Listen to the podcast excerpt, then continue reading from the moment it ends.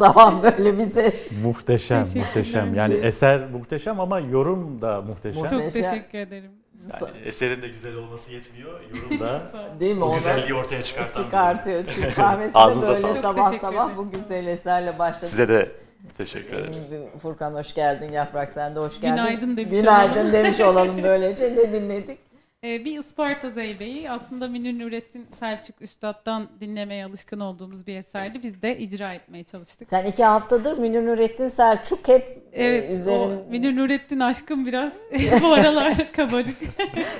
Efendim bugün Türk kahvesinde aslında konumuz müzik. Klasik Batı müziği ve Türkiye'de bu topraklarda klasik Batı müziğinin hikayesini konuşacağız. Çok değerli bir konuğum var. Ee, yazar Serhan Bali. Hoş geldiniz. Hoş diyorum. bulduk Ayşe. Klasik müzik deyince ve klasik müzik tarihi deyince Türkiye'de akla gelen ilk isimlerden birisiniz. Bir defa bütün o e, ağır diyelim e, atmosferi işte yoğun bir sürü şeyin yaşandığı klasik müziğin bestecilerinin dünyasını bize bugüne böyle en anlaşılır en kolay aktaran ve aslında onların dünyasına girmemizi sağlayan ipuçları sağlayan bir müzik rehberi olarak aslında sizi tanım, tanımlasak herhalde hata etmiş olmayız diye düşünüyorum. Çok teveccüh edersiniz. Sağ olun. Benim de evet kendimi adlandırmaktan hoşlandığım bir e, tarz. Yani müzik rehberi, klasik müzik rehberi diyorum ben de kendime. Evet. Çünkü aslında öyle yazılarınızda okurken hani bir dünyaya bizi sokuyorsunuz e, o bestecinin dünyasına tabii onunla birlikte o müziğin dünyasına o yüzyıla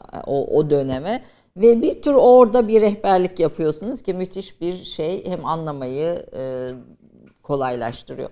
Efendim geçen e, hafta isterseniz Cumhurbaşkanlığı Senfoni Orkestrası'nın açılışından başlayarak hem Tabii. sizin hikayenizi hem e, Türkiye'de bu topraklardaki klasik batı müziğin hikayesini konuşalım. Ge- e, Bir kitap 200 yıllık miras müzikayı Humayun'dan Hümayun'dan Cumhurbaşkanlığı Senfoni Orkestrası'na e, kıymetli de bir eser ve gerçekten de okunması da kolay. İnşallah yakında hani herkesin okuyabileceği gibi bir satışa e, sunulur. Şimdilik bir e, prestij eseri olarak Kültür ve Turizm Bakanlığı tarafından basılmış. Şimdi bu kitabı okurken tabii çok şeyle karşılaştım. Bir onları e, konuşacağız ama onun öncesinde Cumhurbaşkanlığı Senfoni Orkestrası'nın yeni binası açıldı. Evet. Bu e, binayı siz gördünüz ve e, bu bizim için ne ifade ediyor? Nasıl bir şey? e, klasik müziğe nasıl bir katkı sağlayacak müziğin gelişmesine? Batı müziğinin diyelim. E, buradan başlayalım. Buyurun.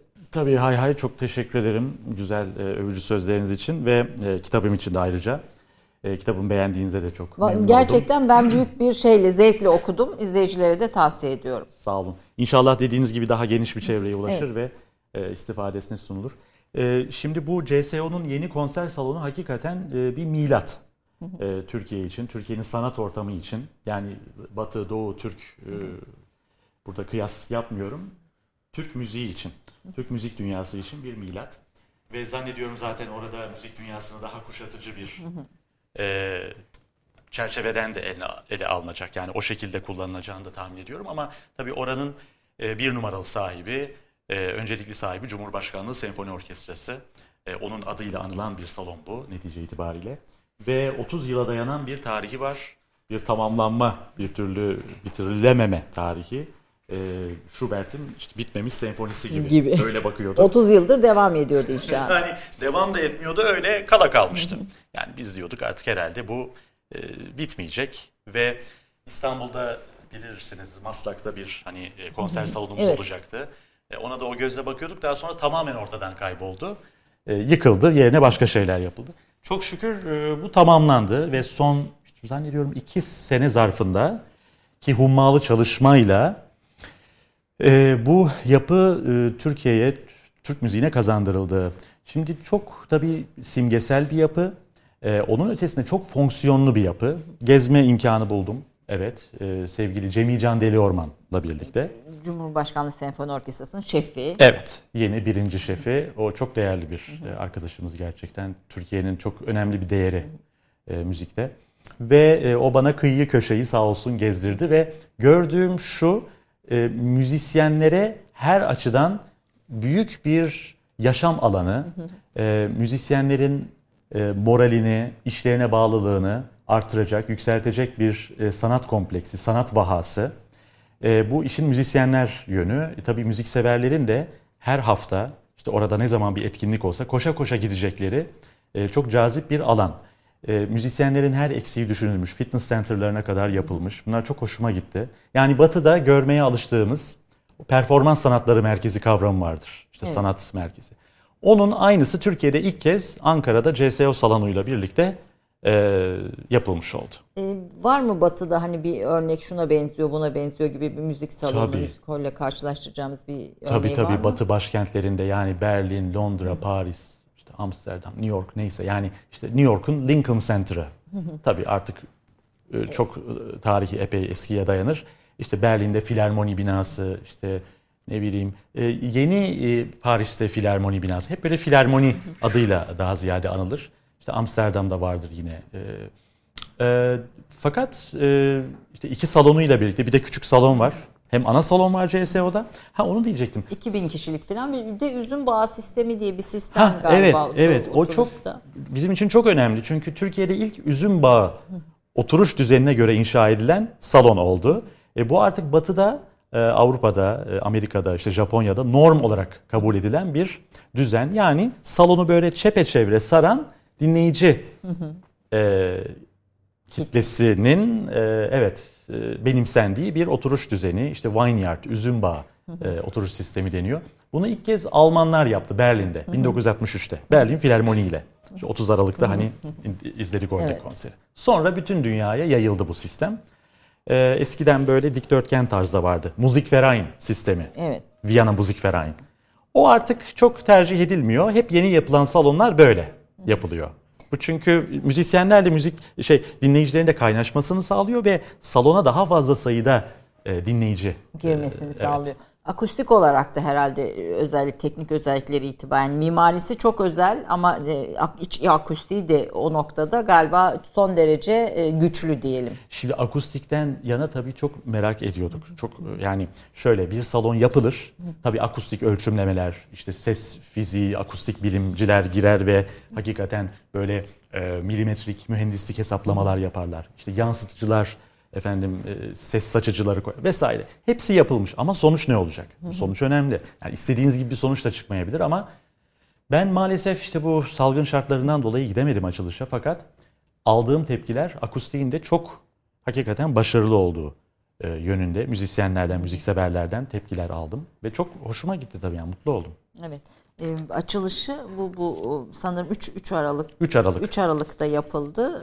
E, Cumhurbaşkanlığı Senfoni Orkestrası'nın yeni binası. İnşallah pandemi koşulları geçer ve orada güzel konserler İnşallah. dinlemeye, Dört güzel eserler bekliyoruz. dinlemeye gideriz. Şimdi ben bu kitap vesilesiyle böyle işte bir- bir- bir- birçok dostuma sordum. Yani Cumhurbaşkanlığı Senfoni Orkestrası ne zaman kurulmuştur filan. Herkesten aldığım cevap Cumhuriyet'le birlikte oldu. Şimdi e, iki, Adı üstünde. adı ve kitabın kapağını da gösterip şimdi o 200 yıllık miras kısmı kitabın kapağındaki şu 200 yıllık miras kısmını e, altını çizerek filan herkes böyle bir filan diye durdu. Ee, şimdi efendim bu Cumhurbaşkanlığı Senfoni Orkestrası'nın e, ilk kuruluşu ne zaman ve nasıl bir 200 yıllık miras dediğimiz şeyin bu e, Cumhuriyet öncesi 100 yıllık tarihinde böyle bir kısaca dinlersek sizden sevinirim. Tabii zevkle.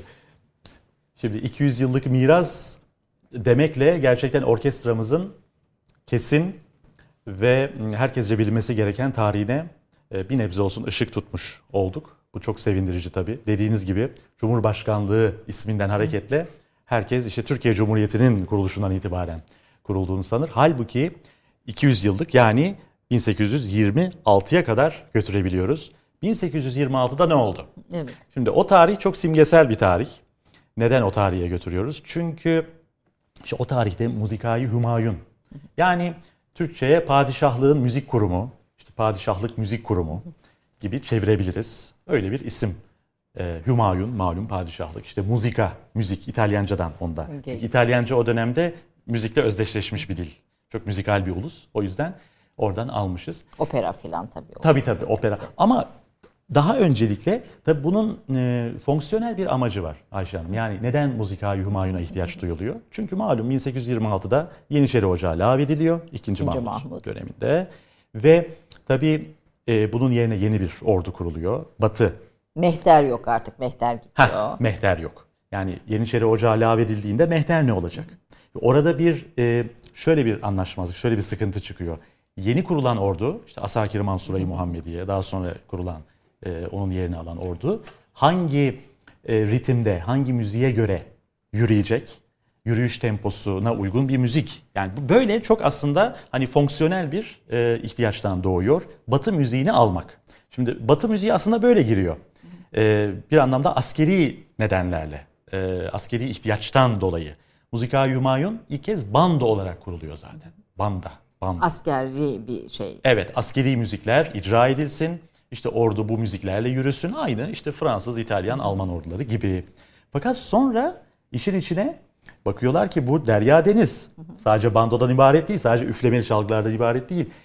E bunun yanına senfoni giriyor, girmeye başlıyor. İşte opera girmeye başlıyor. Yani saray e, bu müziği batıdan ithal etmeye başladığı andan itibaren tabii gelen hocalarla birlikte onların yönlendirmeleriyle bu batı müziği repertuarı yavaş yavaş böyle damardan Osmanlı. Sarayı'na girmiyor. Osmanlı Sarayı'na tabii. Yani saraydır bunun öncüsü, yönlendiricisi. E, ikinci Mahmut seviyordu. Ama ondan sonra asıl Abdülmecit tabii. Sultan Abdülmecit. Opera koruyucu seven oldu. padişahlar diye bir başlığınız var yani Evet. padişahların opera, ha, opera bir de tabii klasik batı müziğinin daha üst bir e, şeyi diyebilir miyiz yani biraz daha hani işinde tiyatrosu vesairesi bir sürü unsuru bu, bir buluşturan bir şey. E, ona gelmeden önce 2. Mahmut Cuma Selamlığı'na çıkarken de yanında o askeri bando bu batı müziği Donizetti Paşa'nın bandosu. Evet. bandosu çalıyor ve kimse de ses etmiyor. Yani hani bu bir gavur adetidir, gavur müziğidir filan diye böyle bir e, şey de yok. Aslında gördüğüm tepkiler olmuş. Tepkiler olmuş fakat 2. Mahmut çok cesur bir insan. Yani çok cesur bir e, hükümdar. Bu tepkilere e, tepkileri göğüslemiş. Yani gavur padişah e, denmiş tabii. malum tabii 2. Mahmut için söylenmiştir. Yani bazı sofu diyebileceğimiz kesimler bu gavurlaşmadan tabii e, çok mustarip olmuşlar. Bu yani hani e, kanlarına dokunmuş belki de. Asırların efendim Türk işte geleneği işte nasıl e, Batı müziğiyle yer değiştiriyor, Yani niye giriyor? Cu- Cuma selamlı çok sembolik bir E, şey yani. yani, bir Osmanlı. Cuma selamlığında bile düşünün ki Donizetti Paşa'nın marşları çalıyor. E, bir, bir, bir gemi- acayip bir durum. Acayip bir durum ve Donizetti Paşa'ya tabii nasıl ulaşıyorlar filan bunun detayı kitapta Evet. elbette var ama bir gemi dolusu müzisyen ve müzik aleti Donizetti Paşa ile İstanbul Limanı'na yanaşıyor diyorsunuz. Evet, evet. 1828 yılında İstanbul Limanı'na yanaşıyor. Öyle anlıyoruz. Bize gelen tanıklıklar yani e, o dönemde yazılan bir kitap var işte Charles McFarlane öyle diyor. Bir gemi dolusu dediğiniz gibi müzik müzisyen indi. E, tabii bir gemi dolusu derken yani şimdi Türkiye'de Osmanlı'da o dönemde bu müziği icra edecek insan yok. E, tabii batıdan gelecek bu insanlar. E, ama gelen ilk insan İlk simgesel insan Donizetti Paşa. Meşhur İtalyan opera bestecisinin ağabeyi. Giuseppe Donizetti geliyor ve burayı çok benimsiyor. 28 yıl kalıyor. ve işte o fitili ateşleyen o. Yani e, çok önemli bir figürdür tabii bizim için. E, 28'de geliyor. 2 yıl önce kurulmuştur. Musikal Humayun. O yüzden 1826 diyoruz. 28 yıl boyunca takip eden sultanlara hizmet veriyor. Bando şefi olarak Musikal Humayun'un komutanı, işte baş muallimi, e, işte Osmanlı Sultanı'nın baş ustakarı e, sıfatlarıyla. Hatta bizimkiler Don İzzet derlermiş. Donizet Türkçeleştirilerek. Türkçeleştirilerek. Evet Türkçeleştirerek. O Türkçe de öğreniyor herhalde tabii bu 28 yıl boyunca. öğrenmiş. E, çok becerikli bir adam. Hamparsu notası, notasıyla, e, notasını öğreniyor. İşte Batı müziğinden Türk müziğine transkripsiyonlar yapıyor falan. Yani bizimkileri eğitiyor. Yani e, çok önemli bir iş yaptı. Ondan sonra tabii diğer İtalyanlar. O dönemde opera aslında e, çok halkla bütünleşik bir sanat. Bugünkü gibi değil. E, insanlar operaya gidiyorlar. Başka bir eğlencelik yok. Yani yüksek eğlence adı altında bir tek opera var. E, o yüzden sultanlarımız operaya Düşkünler. düşkünler. Çok merak salmışlar. Abdülmecit özellikle. İnanılmaz bir opera tutkunu. Abdülhamid'e kadar olan gelen sultanlar içinde en e, fazla opera tutkunu olan o. Pera'ya gidiyor sık sık. Naum tiyatrosunda operalar izliyor. Pera tiyatrosunu, işte Naum'un tiyatrosunu. Yangından sonra işte onun tekrar ayağa kalkması için çaba sarf ediyor. Ne Naum zaman... tiyatrosunu kim kuruyor ilk? Naum Efendi diye Halepli bir e, bizim işte Osmanlı, Osmanlı tebaasına mensup. Evet. Ondan önce bir Bosko tiyatrosu var. Bosko kuruyor 1841. Kuruyor ama pek bir varlık gösteremiyor. Onun yerine Naum geliyor. Naum'un da hiç işi gücü değil bu. E, başka işi gücü var ama Pera ahalisi işte o Pera'da e, olan bu özellikle yabancılar işte ekalliyet ve bizden de yine biraz böyle batı müziğine ilgi duyanlar mutlaka sen olacaksın diyorlar. Naum'u empresario yapıyorlar. Naum da geçiyor operanın başına. O dönemde işte 1840'lar. ne zaman Avrupa'da bir opera sahnelense, premier yapsa hemen İstanbul'da 2-3 yıl sonra o da geliyor. O da geliyor. Türkiye premieri yapıyor. Düşünebiliyor musunuz? Ve çok yani o dönemin koşulları içinde hızlı bir transfer. Çok hızlı. Diyelim. İstanbul Avrupa'yı çok bu anlamda çok yakından takip ediyor. Ee, mesela Viol, şey La Traviata operası Verdi'nin. 1853'te premier yapıyor Venedik'te. O premierde söyleyen e, soprano birkaç sene sonra İstanbul'a geliyor. Aynı rolü İstanbul'da da söylüyor. O kadar bir yakın bir, bir, bir şekilde. Artık daha ne olsun e, tabii. Bu Wagner'in Beyrut'ta yaptırdığı tiyatroya destek olan bir padişahımız da var. Tabii büyük bir bağış yapıyor ve bir orada bir koltuk alıyor kendisi evet, Abdülhamit için. Sultan Abdülaziz evet evet kendisi için ve işte, veliaht e, yeğeni Sultan Abdülhamit için e, koltuk alıyor. Üç koltuk satın alıyor.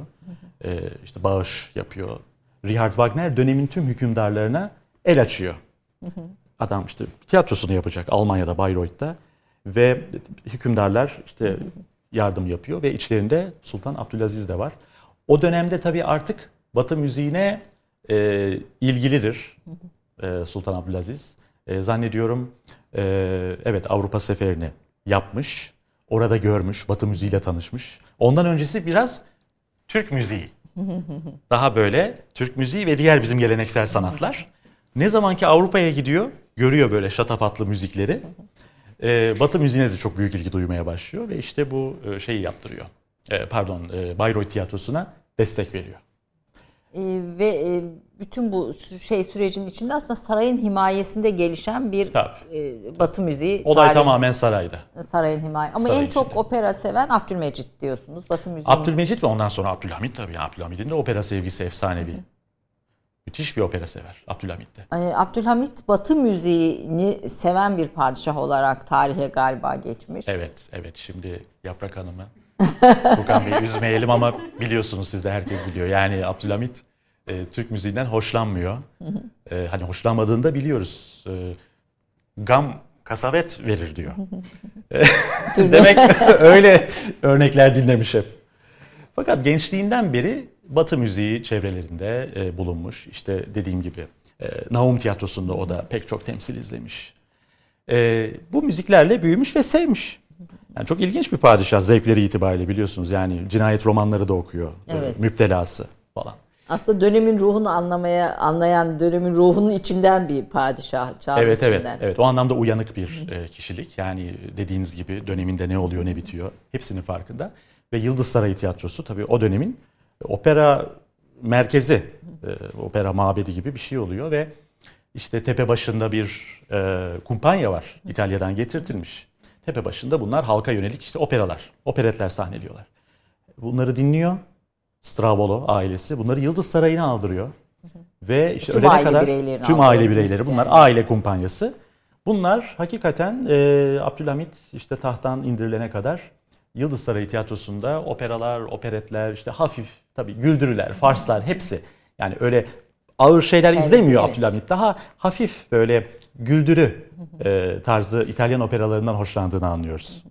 İzlediği şeylerden ama bütün müzisyen ailesini de bir şekilde himaye ediyor Yıldız Sarayı. Himaye ediyor. Çok seviyor çünkü tabii. Yani dönemin önemli müzisyenleri geliyor Yıldız Sarayı e, tiyatrosunda konser veriyor. İşte kemancı Auer mesela onda anıları List'in çok ilginçtir. Listin de galiba bir e, List'in ünlü keman List'in de bir konseri var İstanbul'da sanki. O evet Sultan Abdülhamit döneminde. Hı. O da işte büyük bir müzik evet. e, dostuydu dedik. 1847'de geliyor. O da bir buçuk ay kadar yanılmıyorsam kalıyor İstanbul'da. E, bu Beyoğlu'nda bugün e, kaldığı yer Beyoğlu'nda bir yerde. İşte saraylarda konserler veriyor. Çok uzun bir zaman aslında İstanbul'da kalıyor. Çok az maalesef bilgiye sahibiz. Şimdi peki dinleyicinin aksi nasıl? Yani dinleyici bu bu müziğe nasıl bir tepki veriyor? Şimdi dinleyici derken e, Yani tabii- çok halk bazında tabii demiyorum. Hani elbette Evet. yani sarayın davetlisi belli bir seviyede olacak ama bir reaksiyon mesela bir yazı görüyor muyuz buna bir reaksiyon gösteren vesaire böyle bir tepki var mı ya da? Kesinlikle. Şimdi dönemin basını şimdi ikiye ayırmak lazım aslında. Bir sarayda yapılan bir müzik var. Hem Musika-i Humayun. Şimdi Humayun da ikiye ayrılıyor. Askeri bando ve filarmonik muzika. Yani filarmoni orkestrası işte bildiğimiz CSO'nun atası. Atası. İki ayrı kulvardan gidiyor sarayda. Ee, bir de işte Naum'un tiyatrosu gibi daha serbest özel oluşumlar var. Çok fazla değil tabi bunların sayıları. Naum'un tiyatrosu en önemli örnek. Bu ama e, bando, filarmonik muzika zaman zaman tabi İstanbul'da özellikle konserler veriyor. İşte halka açık konserler. Bunlar zamanla artacaktır. Ve zannediyorum ben İstanbul halkının da yani kulağı, işte dimağı doluyor bu müziklerle yavaş yavaş. Yani batı müziğiyle tanışıyorlar. batı havalarıyla. Tabii hafif popüler havalar. O dönemin en hafif, en popüler e, dinleyicinin de sevebileceği türden havalardır bunlar. Böyle böyle çok sesli müzik, işte e, İtalyan havaları, Fransız, Alman havaları gitgide bu İstanbulluların da Kulaklarına. kulaklarına yerleşiyor. Yani bir hazırlık dönemidir aslında bu. Cumhuriyete bir hazırlık dönemi ama sadece İstanbul'dan. Peki burada bizim Oluşan. Türk şefler, Türk bestekarlar yetişiyor herhalde. Cumhuriyet'in ilk yıllarında Evet, gördüğümüz isimler evet, de var. evet. E, bu miras aslında Osmanlı'da e, padişahların e, sarayda başlattıkları bu Cumhurbaşkanlığı Senfoni Orkestrası'nın atası değil Müzikay Hümayun geleneği Cumhuriyet'e de transfer ediliyor Evet. herhalde. Cumhuriyet'te de devam ediyor.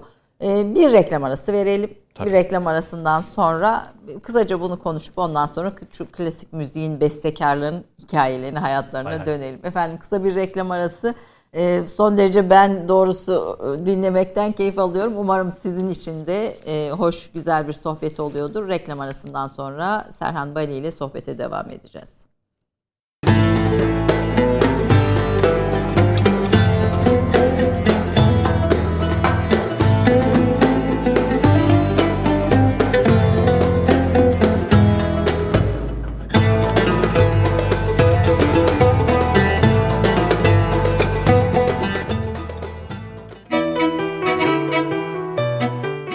1973 Ankara doğumlu olan Serhan Bali, İstanbul Üniversitesi İktisat Fakültesi Uluslararası İlişkiler bölümünden 1995'te mezun oldu. Aynı bölümde 2. Abdülhamit'in dış siyaseti üzerine yüksek lisans tezini tamamladı. Hala aynı üniversitenin Atatürk İlkeleri ve İnkılap Tarihi Enstitüsü'nde doktora çalışmalarını sürdürüyor. 2000'li yılların ilk yarısında Bilgi Üniversitesi'nde Atatürk İlkeleri ve İnkılap Tarihi dersleri verdi. 1995-2002 yılları arasında özel sektördeki yöneticilik deneyiminin ardından 2002'de aylık klasik müzik dergisi Andante ile süreli yayıncılık alanına girdi. 18 yıldır derginin genel yayın yönetmenliği görevini sürdürmektedir. 2001'den bu yana radyo programcılığı yapan Bali, Açık Radyo'da başladığı radyoculuk serüvenini bugün Borusan Klasik kanalında sürdürüyor. Klasik müzik gündemini yorumladığı yazı ve araştırmaları çeşitli gazete ve dergilerde yayımlandı. Andante dergisi tarafından Kültür ve Turizm Bakanlığı Devlet Opera ve Balesi Genel Müdürlüğü için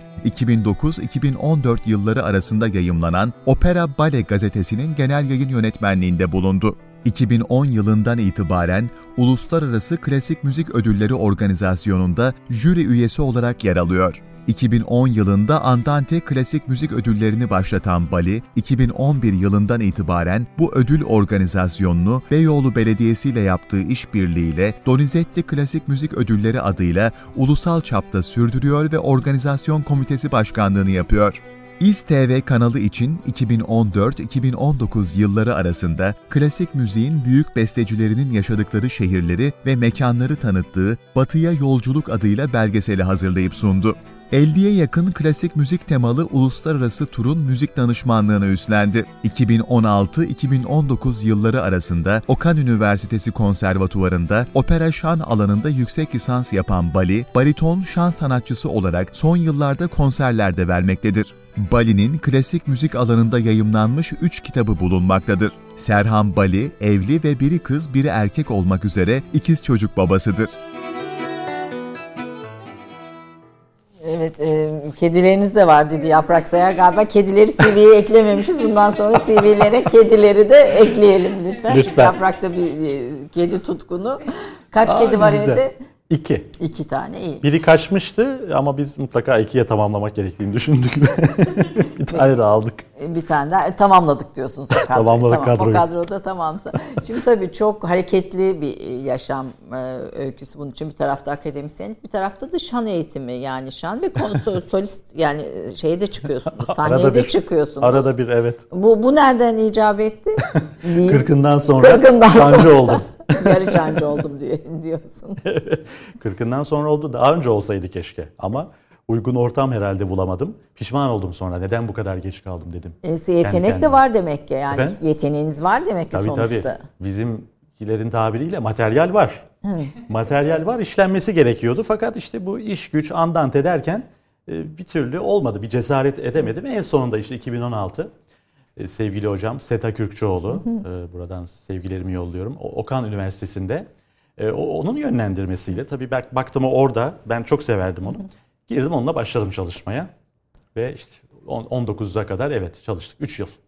Hiç yetenek olmadan bir sesin eğitilmesi mümkün değil herhalde değil mi? Bir kapasite olmadan. Kulak gerekiyor ama materyal dediğimiz azdır, çoktur. O artık e, işlenmesi gerekir. Öyle değil mi? Yaprak.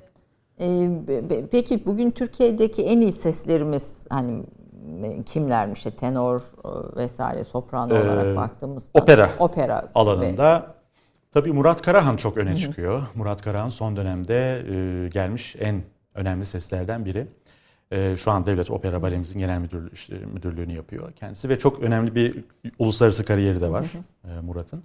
Onun dışında genç tabii Murat Karahan'ın meslektaşları, yaşıtları. E, yani hepsini şimdi isim isim tabii sayamayız ama benim özellikle dikkat çekmek istediğim konu Murat Karahan'dan sonra gelen jenerasyon. Yani şu anda 30'lu yaşlar, 40'lı yaşlarının işte 30'lu yaşlar diyelim süren hemen Murat Karahan'dan bir önce çok parlak seslerimiz var ve bunlar sadece Türkiye'de değil dünya operalarında da söylüyorlar. Söylüyorlar. Çok ilginç ve gurur duymamız gereken bir gelişme bu. Yani hatta şöyle söyleyeyim ben hiç unutmam onu. Ee, Almanya'da bir opera kurumunun başındaki yetkili şöyle demiş. Bu Türkler nereden çıktı? Son dönemde öyle bir patlama oldu ki bu son dediğim işte 10, 15 hadi 20 sene diyelim zarfında. Bu konservatuvarlardan mezun olanlar işte mezun oldular ve yurt dışına açıldılar.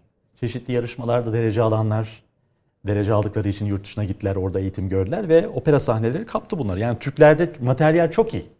Bizde materyal çok iyi. Dü- Dünya e, filarmoni orkestralarında çalan yani keman virtüözü veya viola Çok var. virtüözü olarak çalan da çok var. Ben Onlar da yine son dönemde çok arttı. E, bu, bu dediğim işte bir patlama oldu. 2000'li yılların yani 1990'lı yılların sonu 2000'li yılların başından itibaren eğitimin gelişmesi ve Türk orta sınıfında e, çocuklarını müziğe yönlendirme çok arttı. Siz de biliyorsunuz Evet, hepimiz evet, görüyoruz. evet. Yani bu özel eğitim, müzik eğitim kurumları ne kadar çok arttı. İşte bütün bunların kümülatif sonucu olarak e, müzisyen sayısında büyük bir artış yaşadık. Dünya orkestralarında çalan. Tabii hepsini doyuramıyoruz maalesef. O yüzden yurt dışına gidiyorlar. Gidiyor. Ge- Göndermesek keşke tutsak ama yurt dışına keşke. keşke doyurabilsek ama ne yapsın çocuklar işte. Orada bizim lejyonerimiz oluyor onlar yani. E, tabii gururumuz onlar, oluyorlar. onlar sonuçta bir Türk ismi olarak orada bulunmaları da bizim için gurur verici. Elbette. E, şimdi müzik okulundan söz etmişken ilk müzik okulu ne zaman kuruluyor peki? İlk müzik okulu e, 1831 yani 1826'da işte Musika Humayun kuruluyor. Sonra e, bakıyor ki öğrenci lazım. Şimdi ilk öğrencileri Donizetti Paşa'nın Enderun'dan devşirdiği işte A çocuğu, bey çocuğu e, onlarmış. Fakat daha sonra tabii daha düzenli bir e, öğrenci e, gerekiyor. E, sirkülasyon gerekiyor. Bunun için eğitim kurumu. Eğitim kurumu kuruluyor 1831. Hatta ilginçtir yani aslında ilk konservatuvar bile denilebilir.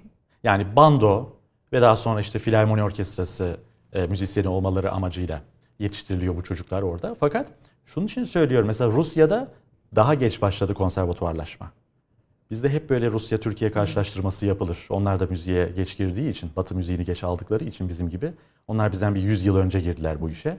Ama e, 1860'ların başından itibaren onlar konservatuvar sistemine geçti. Moskova ve Petersburg'da konservatuvarlar kuruldu. Biz onlardan bir 30 yıl kadar önce e, kurmuşuz. E, Muzikayi Hümayun Okulu. Daha sonra tabii Mızıka okullaşma artıyor. Tabii. O- Ama işte onların farkı şu, onlar daha geniş bir tabana yayabildiler. 100 yıl önce başladıkları için. Bizde daha elit Elit kaldı. Heh, elit kaldı. Elit zümrenin e, çocuklarının e, efendim işte eğitim gördüğü bir alan olarak. Daha sonra tabii kitleselleşti bizde de zaman içinde. Ee, bugün bildiğimiz anlamda konservatuara dönüşmesini daha sonraki yıllarda görüyoruz herhalde. E tabii bizde Cumhuriyet döneminde aslında Batı tarzı işte Ankara Devlet Konservatuarı. Konservatuarı Bakın daha tam sonra 100 yıl sonra 1936.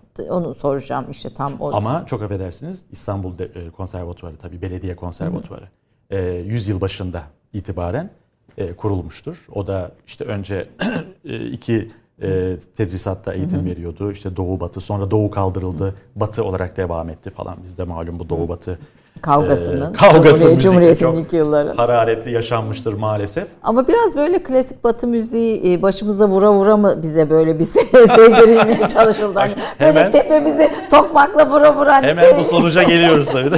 öyle bir şey öyle bir şey oldu mu yani öyle bir Ya öyle dönemlerde yaşanmış tabii. Yani ne diyelim devrimin heyecanı, işte inkılaplar.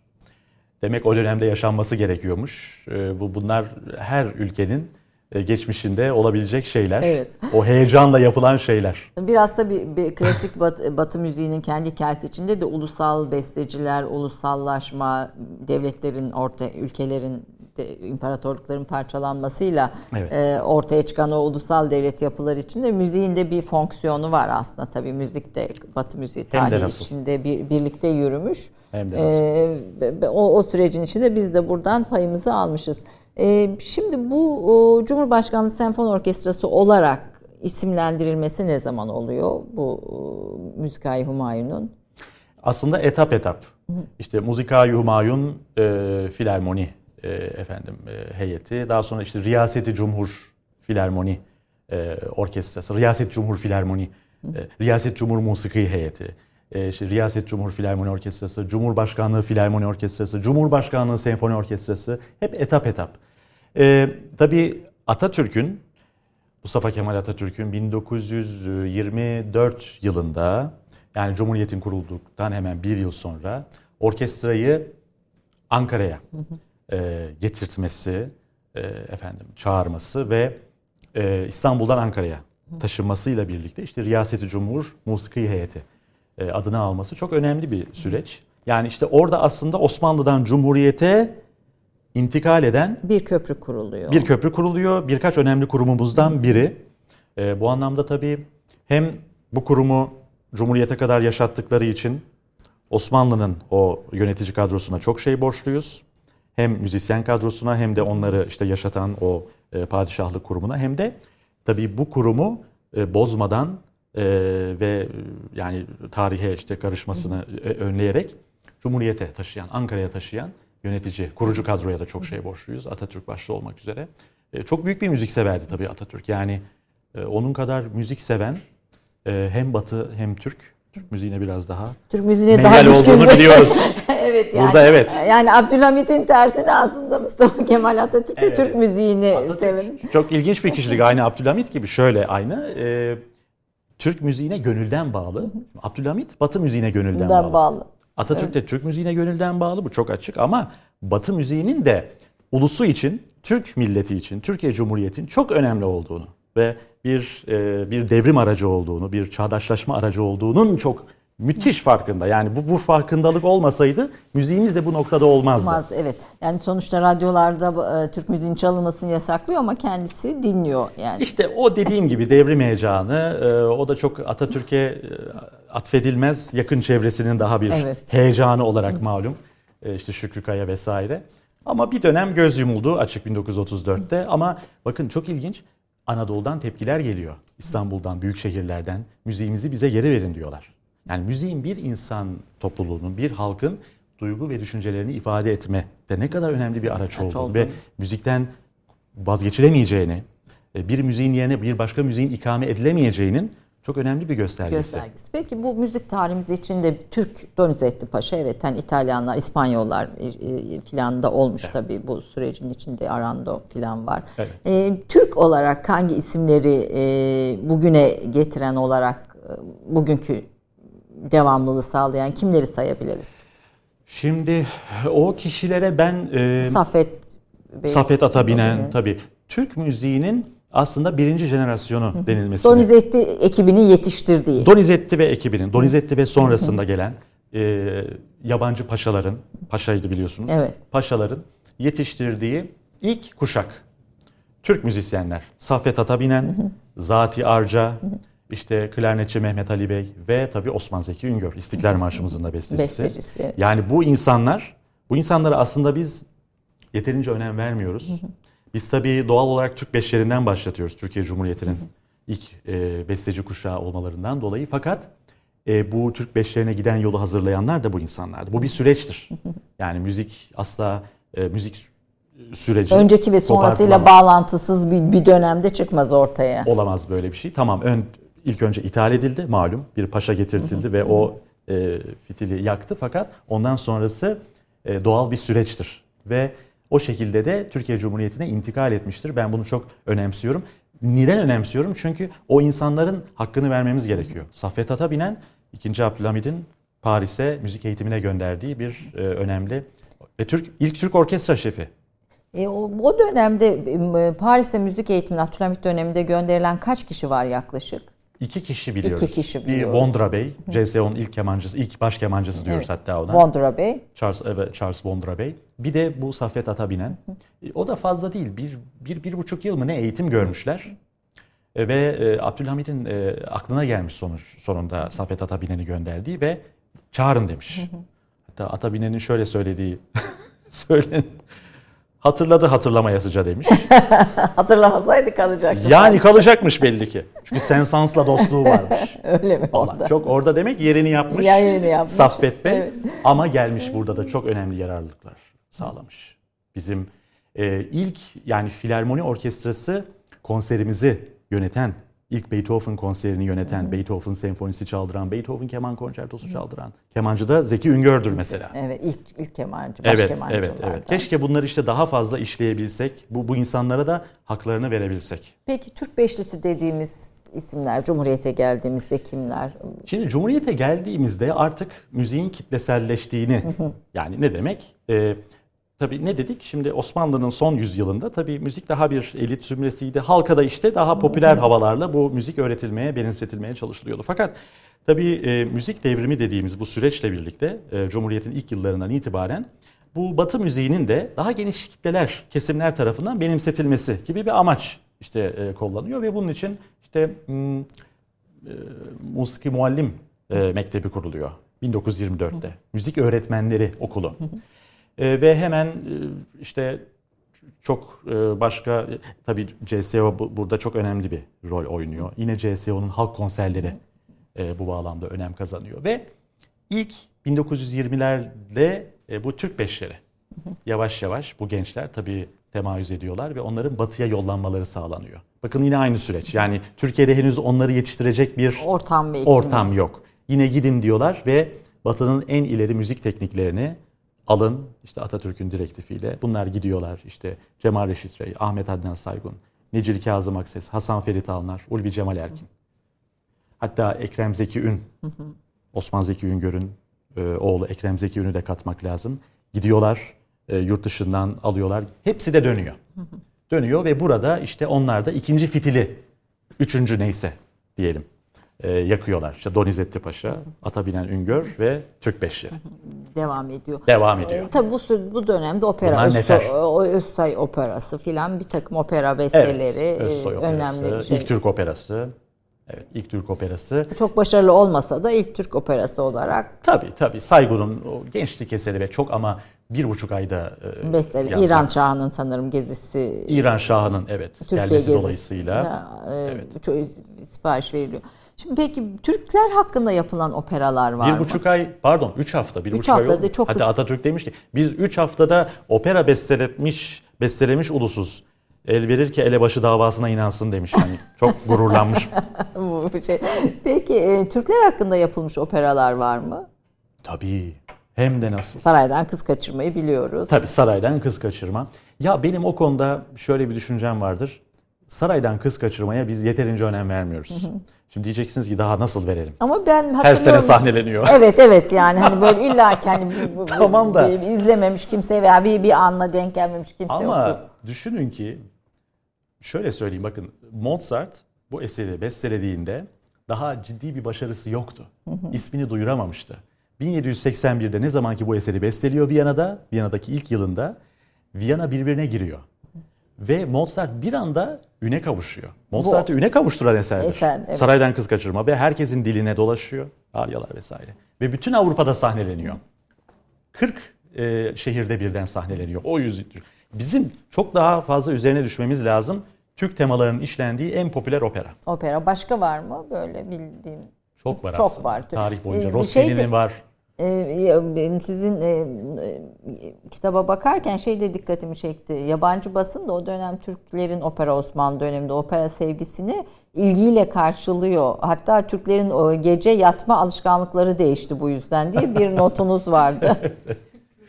Pera Naum Tiyatrosu'na tabii gidiyorlar. Orada opera tabii geç saatlere kadar e, devam ettiği için evet gece e, yatma saatleri değişti diyor. Hadi Doğru. medenileşiyor falan gibi Medenileşiyor başlıklar. falan. gibi böyle hani üstten başlıklarda tabii o dönemin e, içinde ama şeye Var. baktığımızda e, çağdaş gitmiş yani hani o kadar da böyle o gelişmeleri çok geriden takip etmemiş batıdaki. Kesinlikle, kesinlikle.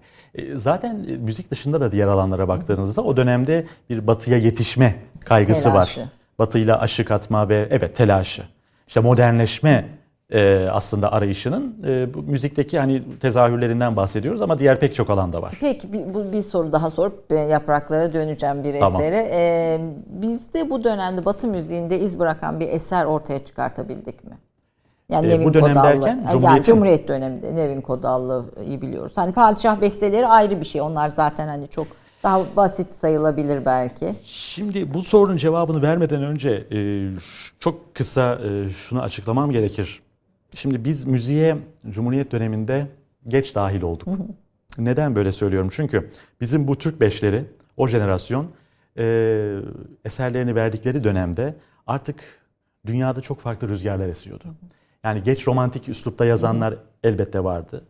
Ama bir kere atonal müzik artık Avrupa'yı yavaş yavaş etkisi altına almaya başlamıştı. 20. yüzyıl müziği diyoruz aslında biz bu bizim beşlerin yaptığı müziğe. Bu 20. yüzyıl müziği bir 19. yüzyıl müziği kadar e, insanoğlunun işte Avrupa'nın, Avrupalı insanların e, gündemine girebilmiş bir müzik değil. Daha kısıtlı bir zümre. 19. yüzyıl müziğine kıyasla 20. yüzyıl müziğini tüketen bir kitledir. E, bizim de e, bestecilerimiz geriye dönük müzik yapmadılar. 19. yüzyıl müziğinde yaşıyorlarmış gibi, mış gibi yapmadılar. 20. yüzyıl tekniklerini aldıkları için o tekniklerde ama Türk tabii folklorunu, Türk ezgilerini de kullanarak e, tabii netice itibariyle Türk dinleyicisinin de e, hitap etmeleri, e, gözetmeleri gerekiyor. Fakat e, ha yani ez cümle bizim e, repertuara öyle çok ciddi manada bugün bütün Avrupa'nın, Amerika'nın konser salonlarında çalınan e, eserlerimiz yok. Yani mesela Itri-Bah karşılaşmasını hep yaparız ama böyle hani bu Cumhuriyet sonrası Batı müziği bestecilerimiz içinde de bir hani böyle karşılaştırabileceğimiz bir isim de çok çıkmadı. Olabilirdi. Fırsat verilseydi eğer. Türkiye maalesef e, o Osmanlı'da e, çağı hani yakalamak, işte e, Avrupa'yı yakalamak adına sergilediği o e, çabayı evet Cumhuriyet döneminde de sergilemeye çalıştı ama çok yeni bir devletti. E, ondan sonra gelen çabalar da yetersiz kaldı. Aslında değerli eserler, çok değerli eserler. Eserler var. Ama ne biz sahiplenebiliyoruz, önce bizim sahiplenmemiz Yani gerekiyor. tabii biz de sahip bilmiyoruz ve sahipleni ama inşallah Sorun bundan orada. sonraki dönemde olur. Ben tabii çeşitli dönem e, yani son 15 yılda Kültür Bakanlığı 20 yılda yapmış bir- birçok dostum oldu tabii bunların içinde. Atilla Koç'u özellikle altını çok çizmek istiyorum. Çünkü hem müzik bilgisi e, ve yorumuyla da yani sıkı müzik bilen Türkiye'deki isimlerden birisidir Evet. Atilla Koç. E, operanın ve Batı müziğinin Türkiye'de desteklenmesi konusunda Kültür Bakanlığı'nın çok önemli bir işlevi olduğunu söyleyen ve bu konuda da çalışan ve ondan sonraki bakanlar da bu çalışmaları sürdürdüler, devam ettiler. Hı hı. Tabii burada devletin de sahiplenmesinin önemli ve etkili olduğunu düşünüyorum. Çünkü ister istemez bu müziği yapanlar popüler müzik yapmıyor ve ürettikleri müziğin illaki bir himayeye diyelim ve bir desteğe Himaye. ihtiyacı var ama bu bizim müziğimiz sonuçta. Yani bu evet. bunu bunu bu şekilde görüp belki sahiplenmekte fayda vardır diye düşünüyorum. Kesinlikle. Ne söyleyeceğiz Yaprak? Ee, evet şimdi de Lemi Atlı'ya ait Ferah Feza makamda bir eser. Dinlendi başım dün gece bir parça dizinde diyeceğiz. Peki Cumhuriyet dönemi evet. bestekarlarından. Bu aslında e, geçenlerde okuduğumuz bir besteci. Hı. Hacı Arif Bey de hatta konuk etmiştik e, işitsel olarak. Evet. E, onun öğrencisi. Öğren, peki. tünik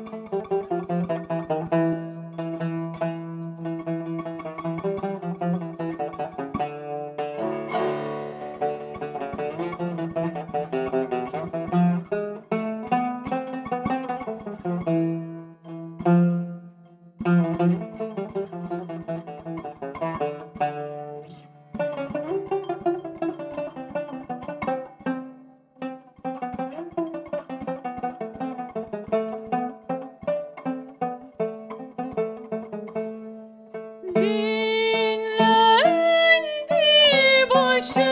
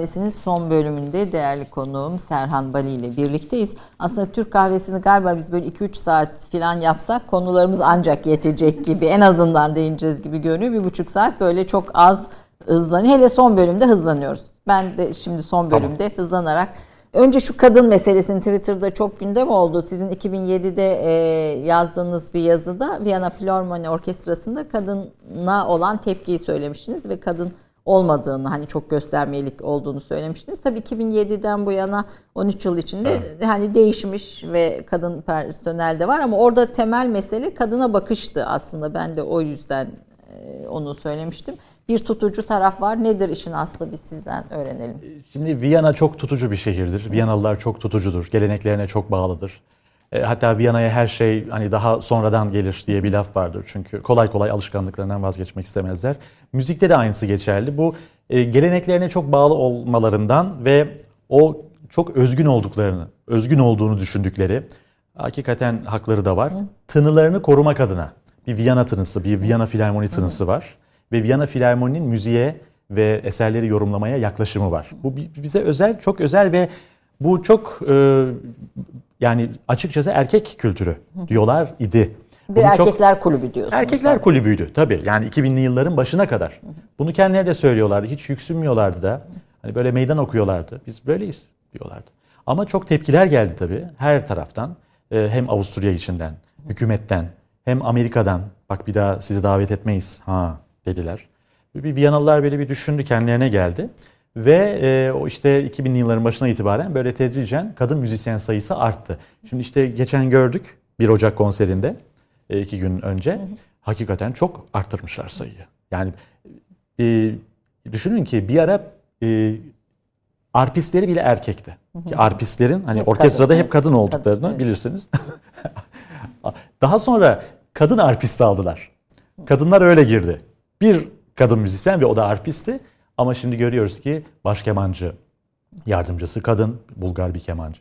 Onun dışında pek çok kadın var. Yani zihniyetlerinde bir değişim e, olmuş mudur peki? Çünkü o Zorlamayla, Zor. zorla artık o noktaya doğru tabii e, kadın hareketi çok e, malum yol aldı. E, ve dünyadan gelen tepkiler ve gö- baktılar ki artık yani bu tını tamam da e, kadınlar da bu Viyana tınısını yapabilir yani. yapabilirler. Kadınların bir takım işte e, onların sorun olarak düşündüğü e, durumlar çok da sorun olmuyormuş demek ki. Peki bizim bu Türk tınısını kadınlar yapabiliyor mu yani? Kadınların bu konuda bir yetenekleri Bizde ne durumda? orkestralarda kadın müzisyen sayısı çok fazla. Yani erkeklerle kadınlar bizde neredeyse eşittir e, devlet senfoni orkestralarında. işte Şeyde özellerde. e, Türk müziğinde öyle mi yaprak? E, Türk müziğinde de bolca icracımız var bizim. Kadın icracımız. Yani böyle bir bakış açısında eşitlik söz konusu. Peki. Burada bu Bizde de öyle. Kadına erkeğe bakışta hiçbir farklılık yoktur. Yani kadınlar da çünkü birinci sınıf usta kaliteli müzisyenlerdir erkekler gibi. sizin hatta andantelerin bir sayısında görmüştüm. Kadın müzisyenlerle ilgili bir şurada gördüm galiba. Şu altta kalmış olmalı Ayşe Hanım. Şu CSO kitabının altında. Şu mu alt değil mi? Ben çünkü önüme koydum onu. Buyurun. Burada e, müziğe emek veren kadınlar, Dünya Kadınlar Günü Evet. vesilesiyle yapmışsınız. E, klasik müzik tarihinde etkin kadın isimleri var mı? Kadın bestecilerden yana şöyle bir şanssızlık var e, maalesef, talihsizlik. e, aslında çok iyi kadın besteciler var. Hatta ben dün düz zannediyorum Clara Schumann'ın eserlerini biraz dinledim. E, denk geldim. Aslında her zaman dinlemem. Robert Schumann'ın karısı. Ve çok dönemin en ünlü piyanistlerinden biri ve çok iyi bir besteci fakat gölgede kalmış. Hep böyle kadın besteciler gölgede kalmışlar. Yani öne çıkarılmamışlar. Çünkü kadının o e, çağlardaki konumu, e, rolü belli. Yani çok yetenekli olsa bile senin rolün belli, sen bu rolü aşma, erkeğin önüne geçme gibi bir anlayış onlara çarpmış. Batı müziği deyince 19. yüzyıl bizim için 19. E, yüzyıl bestecileri öne çıkıyor 18 ve 19. Öne çıkıyor, daha fazla dinleniyor. Kuşkusuz Beethoven'dan itibaren yani bugün repertuara baktığınızda en fazla dinlenen, sevilen besteciler onlar. E, bu e, Beethoven özellikle romantik dönemi yani edebiyatta sadece şeyde değil resimde, edebiyatta, müzikte, sanatta ve dünyada bir, bir çağ, bir dönemi başlatan da bir müzik insanı müzik aynı zamanda. Evet, evet. Siz de müzikte romantik bir dönem bestecileri diye bir kitap Serhan Bali'nin e, Vakıflar Bankası yayınları içinden sanırım evet. çıktı ve çok da güzel bir eser. Bir sürü besteciye ilişkin çok hoş ee, onda hem onların hikayeleri aslında hem dönemin hikayesi, tarihin Tabii. hikayeleri var. Bu dönem neden önemli? Çok kısa bir onu da sizden dinlemek isterim. Şimdi bu dönemi çünkü oluşturan şartlar, koşullar ve bu dönemde ortaya çıkan insan aslında 20. E, yüzyıla hatta günümüze de ışık tutuyor. E, tamam biz yani aydınlanma, işte rasyonalizm vesaire o etaplardan geçti insanoğlu ama işte onların üzerine bir de duygu dünyası zengin duygu dünyası, bu sınır tanımaz, bu coşkun, taşkın işte e, zincirlerinden boşanmış duygu dünyası. Bunu 19. yüzyıl romantikleri sadece müzikte değil malum başta edebiyat olmak üzere pek çok sanat dalında sergilemişler. Bu bize çok tabii e, şey geliyor, cazip geliyor. Bugün edebiyatta da yani e, en fazla okunan klasikler anlamında 19. yüzyıldır. Çünkü her türlü duygu ve düşüncenin ifadesini e, dediğim gibi çok ustalıkla ve hiç sakınmadan herhangi bir böyle zapturapt altına kendini alma ihtiyacı hissetmeden e, ifade edebilmişler ve bu bizlere çok etkileyici geliyor. Biz bütün duygu durumlarımızı e, bu bestecilerde bir Mozart, bir Beethoven, bir Tchaikovsky. Evet belki. yani Tchaikovsky mesela çok iyi bir örnek. E, Rus romantizmi Hı. o anlamda çok coşkulu, böyle hüzünlü, e, efendim aynı zamanda böyle sevinçli. E, Wagner yani, belki. Wagner evet o da daha Kıyısından ayrı. Da olsa. Wagner'in dünyası çok ayrı bir dünya tabii. Töton, Alman, Cermen bir dünya o. Ona girmek her zaman kolay olmuyor. Bizim gibi Akdenizliler biraz zor giriyor açıkçası. Öyle mi? Tabii tabii. O çünkü çok kuzey daha Nordik bir e, kültür. Daha İzlanda'ya kadar uzanan, e, onların sagalarına kadar uzanan bir kültür. E, biz daha bizim zevklerimize baktığımızda İtalyan, Fransız ve daha böyle tabii Alman aynı zamanda ama daha sanki Akdenizli Çizgiyi bir ilgi. çizgide operalar mesela İtalyan operası. Çok severiz millet olarak. Bizi bize bizim kulağımıza daha yakın evet. geliyor, ses geliyor. Tabii. Fakat bizden de Mehmet Genç'i konuk ettiğimde değerli tarihçimiz Wagner dinleyerek eserlerini yazdığını, çalışmalarını yaptığını söylemişti. Demek ki bizde de hani onu yakalayan Oo, o. Wagner dinleyerek. Evet. E, onu onu onu yakalayan bir şey var. Wagner biraz aşk nefret. Yani nefret edeni de çoktur ama aşkla, tutkuyla bağlananı da. Biraz ekstremlerde e, duygu skalasında bir besteci. E, ben de çok severim o ayrı. Ama mesela ben çalışırken Bach dinliyorsunuz. Dinlemeyi çok severim. Labirentlerinde böyle e, şey yaparım. Bach'ta biraz gezinirim. kilise müziği de var herhalde değil mi Bach? Bach'ta kilise müziği de var ama çalgı müziği de var. Tamamen işte klavye için yazdığı müzikler var. Piyano, org, klavsen. Ee, ama kantatları mesela çok güzeldir. Onları dinden soyutlayın kantatları. Mükemmel vokal müzikler. Opera gibi. Bugün ne bu müzik nerede görüyor, nerede karşımıza çıkıyor? Sizin notlarınızda da var mesela Tom, çizgi filmlerde diyelim. Tabii tabii hemen her yerde aslında marşlarda filmler, veya tabii, nerelerde mesela görüyoruz. aslında filmlere yapılan müzikler var yani soundtrack müzikler. Onlar da yani biraz sulandırılmış klasik müzik örnekleri. Bu orkestra müzikleri o hani böyle geniş geniş böyle kemanlar, evet. yaylılar, violonseller işte Howard Shore'un ne bileyim John Williams'ın evet. o ayıl bayıldığımız değil mi? Star Eserler, Wars. Evet. Jaws vesaire. Harry Potter. Çok etkileyicidir çünkü. E, o tip müzikler böyle romantiktir, e, melodiktir. Ve dediğim gibi yaylıların böyle egemenliğinde bir müziktir. İşte çizgi filmler tabii. O çizgi filmlerle aslında jenerasyonlar klasik müziği sevdiler. Tom ve Jerry bu başta olmak üzere Tabii herhalde. Mickey Mouse, Tom ve Jerry. Mouse, hepsinde bu klasik müzik e, eserlerini hem de nasıl, duyuyor. Hem de nasıl. E, hatta e, Amerika'da çok yapılmıştı bu. Walt Disney çok önem verdi bu işe. E, Fantazya diye bir film yaptı mesela. Leopold Stokowski yönetmişti. O filmde kullanılan e, klasik müzikler. Fantazya klasikleri diye geçer. O kadar benimsemiştir ki insanlar onları. Bizde klasik müzik izleyicisi çok genç. En genç ülke Türkiye diyorsunuz klasik müzik izleyicimiz. Doğru çok genç e, dinleyici kitlelerinden birine sahibiz. İlginç yani çok güzel bir şey tabii. Genç nüfusun fazla olması e, ve işte bu sonradan e, müzik eğitiminin de yaygınlaşmasıyla bu işte özel müzik eğitimi kurumları ben çok önem veriyorum. Hep söylüyorum. Yani binlerce çünkü bütün Türkiye'de. Bunların da bir temel müzik eğitimi vermeleriyle birlikte e ne oldu? Bu konserleri, operaları izleyen kitle de gençleşti. Bu bu kadar açık. Evet, enteresan bir şey ama Türkiye'de genç izleyici kitlesinin klasik müzikte fazla olması cidden de hoş güzel Bunu bir şey. yabancılar da çok sık söylüyor. Biz bu kadar diyor genç bir kitle görmedik bugüne kadar. Çünkü Avrupa'da hep şeydir. Ee, böyle hatta öyle, öyle söyle gri kafalar denizi. Aksaçlılar ya. Tabii. Hadi beyaz, gri beyaz. gri beyaz. Öyle Avrupa'da öyle, Amerika'da Avrupa'da öyle. öyle. Peki biz Türkiye'de 50 bin kişi varız. Çok marjinal kitleyiz. Yani konsere giden, CD alan, dinleme platformları üzerinden. Yıl kaç? E, Yaprak Özer'le bir röportajınız e, bu. Şimdi aynı şeyi düşünüyor musunuz? Onu bir 100 bin yapalım ya. 100 bin yapalım. 50 bin, 50, şimdi gelişme var dedim, gençler var dedim. 50 bin de az oldu az şimdi. Az olur 100 bin. Siz Andante'den de görüyorsunuz. Efendim Andante dergileri masanın üstünde gördüğünüz e, 2002'den beri sanırım. 2002'den beri. 2002'den beri çıkıyor.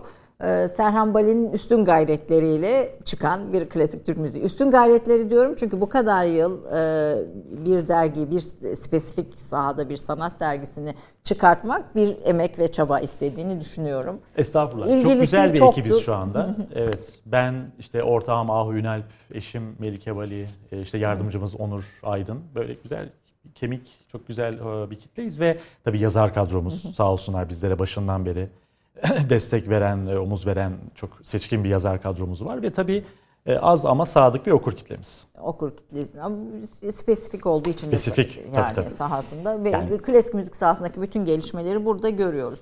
Şimdi pandemi vardı önümdeki başlıklarda aslında biraz şu Bayburt Bayburt olalı böyle zulüm görmedi meselesi nedir? Yani gerçekten hani bunu e, şey klasik müzik için hemen hemen bir herkesin bildiği bir deyime dönüştü. Sahiden böyle mi olmuş?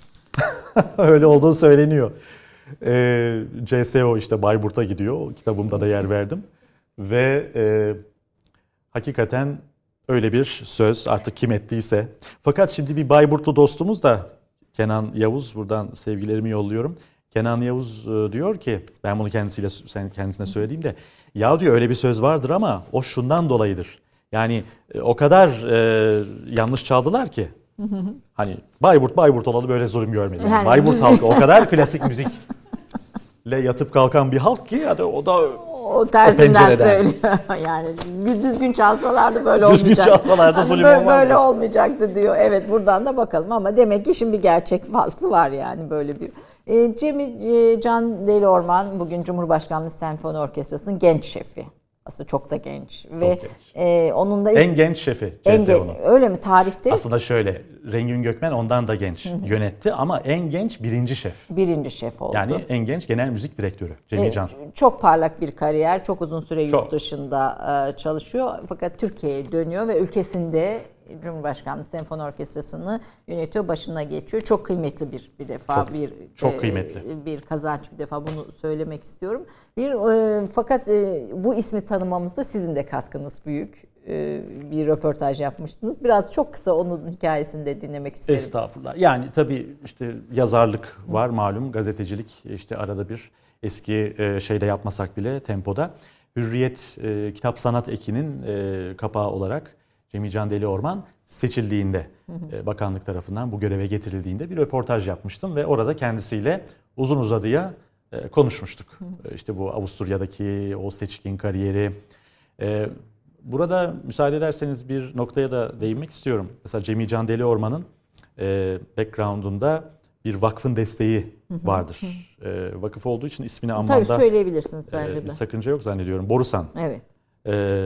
Kültür Sanat Vakfı Cemil Can Deli Orman'a burs verdi. E, Şöyle ilginç bir bağlantı var. E, Deli Orman Andante'ye, Andante'nin daha ilk yıllarıydı. Bir okur mektubu yazdı. Ben dedi Avusturya, Viyana'da işte şu şu koşullar altında yaşamaya, e, eğitim almaya çalışıyorum ama zorlanıyorum. Çünkü çok pahalı bir yer vesaire. İşte Ve aileden de destek falan bir sürü bir sürü bir falan şey tabii yaptı. tabii onları Bir hiç yüksünmeden anlatıyor, Anlatıyor, canım tabii. çok- çok Bulaşıkçılık, restorancılık tabii. Ee, bana burs. Biz de bunu yayınladık. Ee, okur mektubunları köşesinde bunu okuyan Borusan Sanat yetkilileri hemen harekete geçtiler. O zaman Asım Bey de hayattaydı Asım tabii. Kocabıyık, Ve burs sağlandı. Cemil Can Deli Orman o burs sayesinde Viyana dünyaca ünlü Viyana Müzik Üniversitesi'ni bitirdi, şef oldu. Ee, ve yıllar vakıf- sonra ben bunu Andante'de tekrar verdiniz. nereden nereye e, Ee, şeklinde. bir hoş. de hem bir aracılık yapmışsınız hem de aslında bu bursların bizim sanat insanlarımızın yetişmesinde ne büyük katkısı Hem olduğuna nasıl. da Keşke sayıları artsa. bir örnek olarak Bize her zaman çünkü talep geliyor. Ne olur burs verin. İşte o kadar çok yurt dışında eğitim gören gencimiz var ki. Enstrüman alamıyor, burs diyor. İşte e, kredisini e, şey yapamıyor, burs diyor. Geçenlerde yine çok önemli bir piyanistimiz Kerem Ernur, e, Belçika Brüksel Kraliyet Konservatuvarı'nda yine böyle güzel bir bursla Anadolu Vakfı sağ olsun e, eğitimine şimdi devam edebiliyor. devam edebiliyor. Bu, bunun öneminde altını çizelim. Efendim klasik batı müziğini e, ve bunu yapan klasik batı müziğiyle uğraşan bir sanatçı kitlemiz var, kesimimiz var. Şimdi bunu daha geliştirmek ve bunu biraz daha bizim yapmak için diyelim veya bizimle buluşturmak için, daha geniş kitlelerle buluşturmak için ne önerirsiniz diyerek finalleyelim bir son mesaj olarak. En zor soruyla vallahi bitirdiniz. evet. Çok yapılacak şey çok tabii. Yani zor derken nereden başlamalı?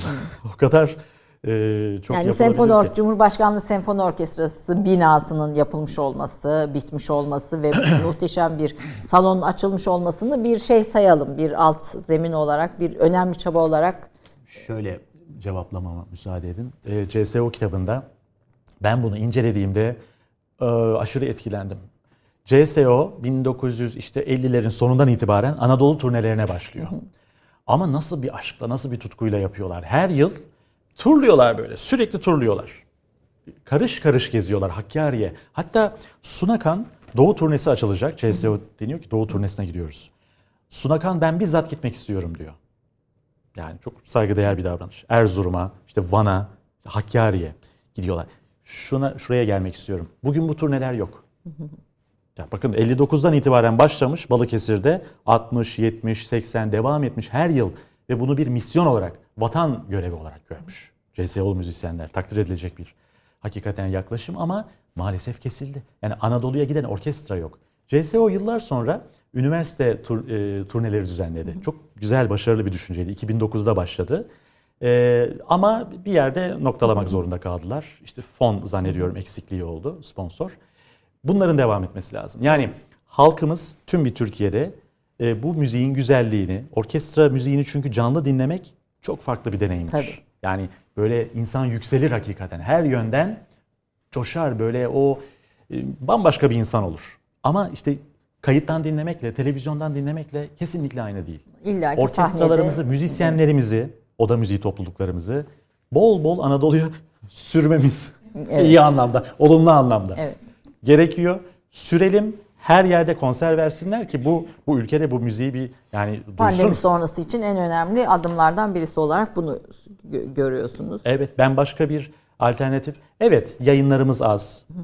Radyo var Ee, ama e, televizyonda çok az var. Okullarda zaten müzik malum. Çok yani eğitimi maalesef testlerle falan dolduruyorlar diye biliyorum hala. Çok kuvvetli bir müzik eğitimi yok diye biliyorum e, resmi okullarda.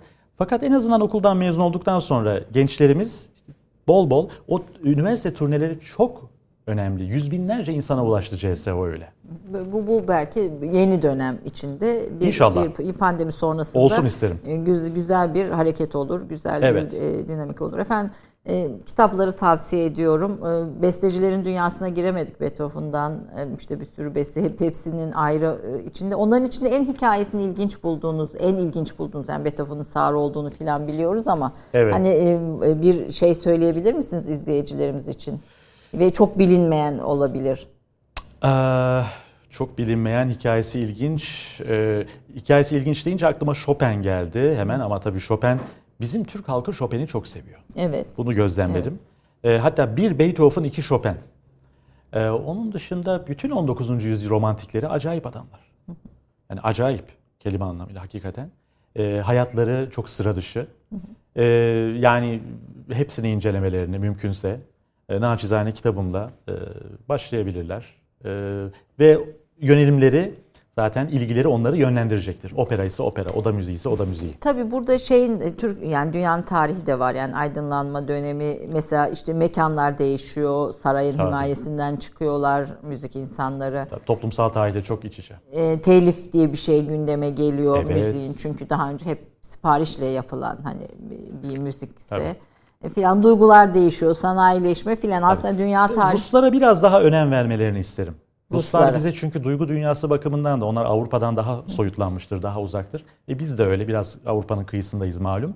E, Rusya ile aramızda bu anlamda bir e, daha yoğun iletişim e, sağlanmalı diye düşünüyorum. biliriz ama onun dışında önerdiğiniz Rus beşleri. Rus beşleri. Rus beşlerine mutlaka daha fazla eğilsinler. Çünkü çok güzel e, soyut değil ama somut müzikler yazmışlar. İşte Şehrazat'ı çok iyi biliriz evet, mesela. Rimsky-Korsakov. Evet, Onun evet. gibi daha ne eserler var? Borodin'in Orta Asya steplerinde mesela. Çok doğu tınıldır, çok oryantal, egzotik tınıldır. Evet. Bir de oryantal eserler yazmışlar. Evet. Peki bir, bir farklı bir açılım, farklı bir konu bugün masamızdaydı. Müzik, müzik üzerine daha konuşacak çok şey var ama Serhan Bali'ye çok çok teşekkür ediyoruz. Ben teşekkür Böyle bu güzel sohbet için. için. Yaprak bir son şarkıya fırsat kalmadı. Bir sohbet çok keyifli Eyvah. bizim için. Size, ben mi çok konuştum? Ee, Furkan çok teşekkür ediyorum ikinize de. Efendim Türk kahvesinde bugün hem müzik hem de müzik sohbeti yapmış olduk. Ee, bir dünyayı anlamaya çalıştık. Türkiye'deki Batı müziğinin hikayesinde tanımaya çalıştık. Haftaya bir başka konuda, bir başka önemli konuda derinleşmiş bir konukla buluşmak üzere. Hoşçakalın diyorum.